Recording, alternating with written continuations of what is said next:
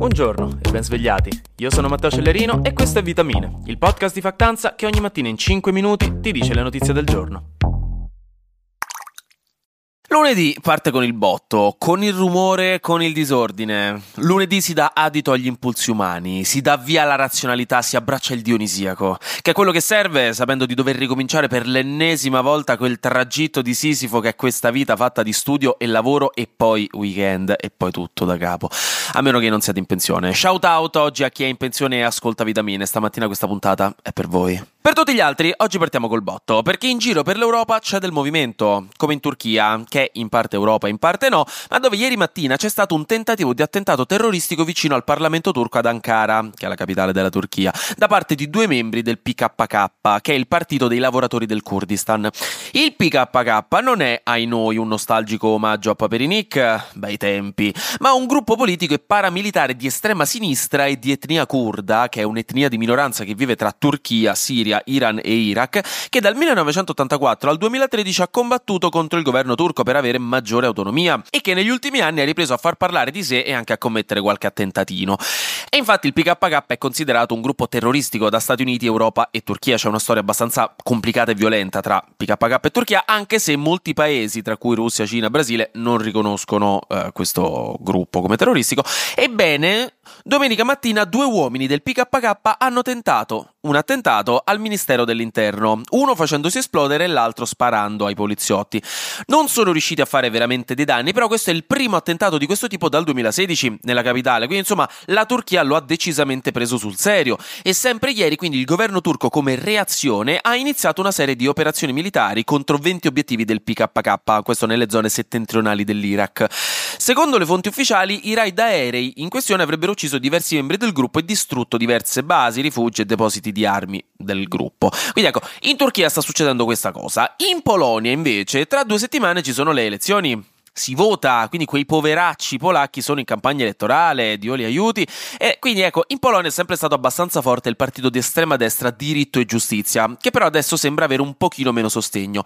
E la notizia qui è che questo weekend si è svolta una marcia da parte dell'opposizione politica, la coalizione chiamata Piattaforma Civica a Varsavia, dove avrebbe partecipato più di un milione di persone. Quindi ecco, si tratta evidentemente di una situazione politica abbastanza sentita, considerando che il partito di estrema destra in questi anni è stato accusato di aver indebolito la democrazia del paese e di aver reso molto più difficile abortire. Quindi vedremo come ci arriveranno alle elezioni tra due settimane. Infine, si torna un pochino appena appena un dito proprio a parlare di Kosovo, perché questo weekend gli Stati Uniti avevano fatto notare, eh, così proprio a bassa voce, chiedendo se potevano, che la Serbia aveva iniziato ad ammassare un bel po' di truppe al confine con il Kosovo, dopo che nelle scorse settimane c'erano stati degli scontri a fuoco tra alcuni serbi e la polizia kosovara.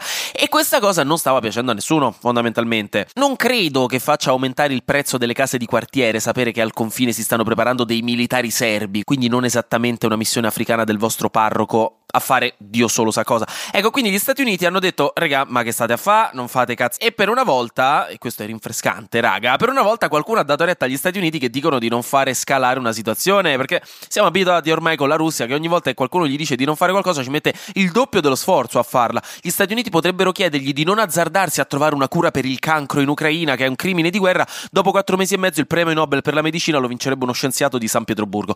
Invece stavolta la Serbia ha detto dai, eh, ok, e quindi ha iniziato a togliere i soldati dal fronte, per evitare brutte sorprese e probabilmente per evitare anche reazioni politiche o economiche da parte degli Stati Uniti. Insomma, la Serbia non ha il potere contrattuale che ha la Russia.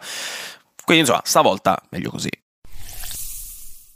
Parlando di Stati Uniti, quei mattacchioni tutto macchine, libertà e petrolio in Medio Oriente sono riusciti a evitare lo shutdown del governo, che è un blocco della macchina pubblica statunitense, a livello federale, che avviene quando in Parlamento non riescono a mettersi d'accordo su come spendere i soldi, fondamentalmente. Ogni tot devono decidere come continuare a trovare i soldi per l'anno successivo e come allocarli e puntualmente, e raga, quando dico puntualmente dico davvero, fa un sacco ridere, ogni quattro mesi leggo sui giornali che gli Stati Uniti rischiano lo shutdown, non ha senso questa cosa, puntualmente repubblicani e democratici non trovano un accordo perché i repubblicani vogliono sempre fare tagli alla spesa, tranne quando sono al potere loro. In quel caso portano avanti dei tagli delle tasse ai più ricchi da migliaia di miliardi di dollari. Tutto vero, è successo con Trump nel 2017. Quindi niente, anche stavolta i repubblicani più di destra non volevano approvare le leggi necessarie, quindi hanno trovato in extremis, proprio tipo letteralmente a mezzanotte del giorno prima della scadenza, un compromesso che permetterà di avere altri 45 giorni per approvare il resto delle cose. In realtà non hanno risolto il problema, lo hanno posposto, però sempre meglio di noi noi che sono due settimane che vediamo le formiche in casa e ogni volta chiudiamo gli occhi perché l'idea di dover gestire anche questo problema non fa assolutamente parte delle nostre capacità in questo periodo. Una parte importante di questo accordo, e questo è importante, è stata raggiunta togliendo dalle leggi ulteriori aiuti finanziari all'Ucraina. Quindi, insomma, questa è, una cosa, questa è una cosa che è successa. Per parlare finalmente di Italia, di cosa ci succede nel giardino di casa, c'è stato del dramma alla RAI, del gossip politico istituzionale, perché è stata data notizia che non è stato dato l'ok dalla dirigenza della RAI per ospitare come intervistato Fedez a Belve, il famosissimo programma di interviste di Francesca Fagnani.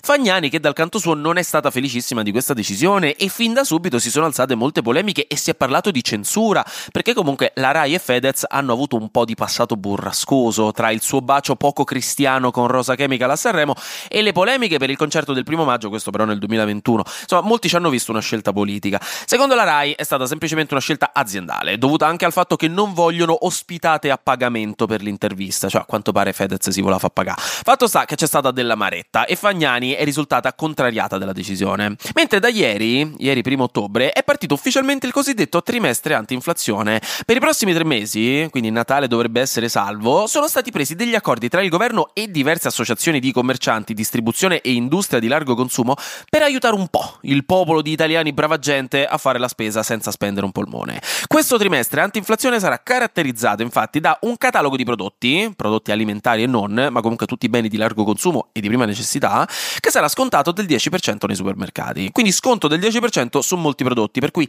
si stima un risparmio medio per ogni famiglia sulla spesa totale di 150 euro, che insomma, buttali via su 1500 gole ad Matador sono più di 100 mini panettoni della Unes, visto che tra poco, tra l'altro, arriva la stagione.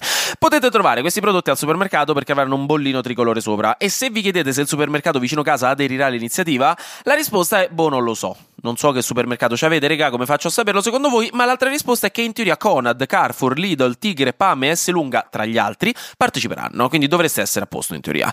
Ci sono state critiche comunque da parte di altre associazioni che ritengono troppo bassi gli sconti, troppo assenti gli obblighi per chi ne prende parte, troppo pochi i negozianti che hanno effettivamente detto di sé all'iniziativa e altri che hanno ricordato che bisognerebbe intervenire pure sui carburanti, altrimenti si ritorna da capo a 12. Però, tant'è.